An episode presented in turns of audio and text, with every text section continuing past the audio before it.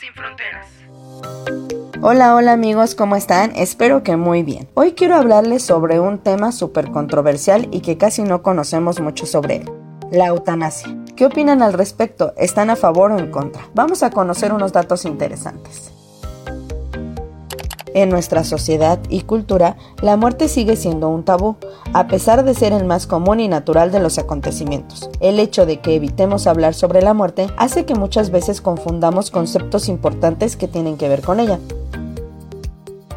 La eutanasia es provocar de forma intencionada la muerte de alguien que evidentemente lo solicita, ya que está sufriendo alguna enfermedad incurable.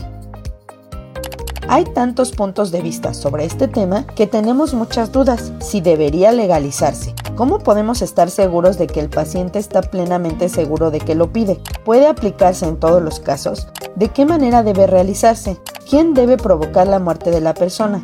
¿Están atentando contra el juramento hipocrático de los médicos? Sin duda es un tema que genera muchas dudas. La eutanasia engloba todas aquellas técnicas médicas que se aplican de forma voluntaria y consensuada para acelerar la muerte de una persona con alguna enfermedad incurable o terminal.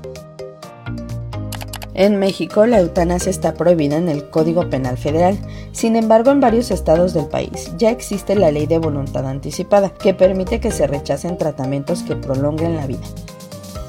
Actualmente la eutanasia solo es legal en siete países, algunos de ellos son Holanda, Bélgica, Luxemburgo, Canadá y algunos en Estados Unidos. Aunque parece que los gobiernos de otros países poco a poco van a ir legalizando esta práctica, ya que la sociedad es lo que está pidiendo a los gobiernos.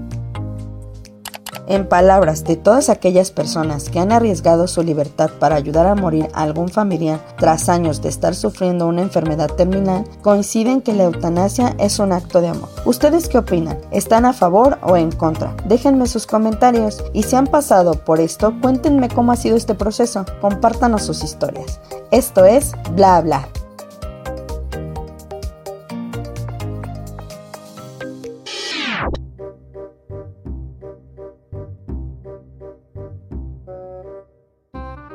Bla Bla, hablando de un podcast sin fronteras.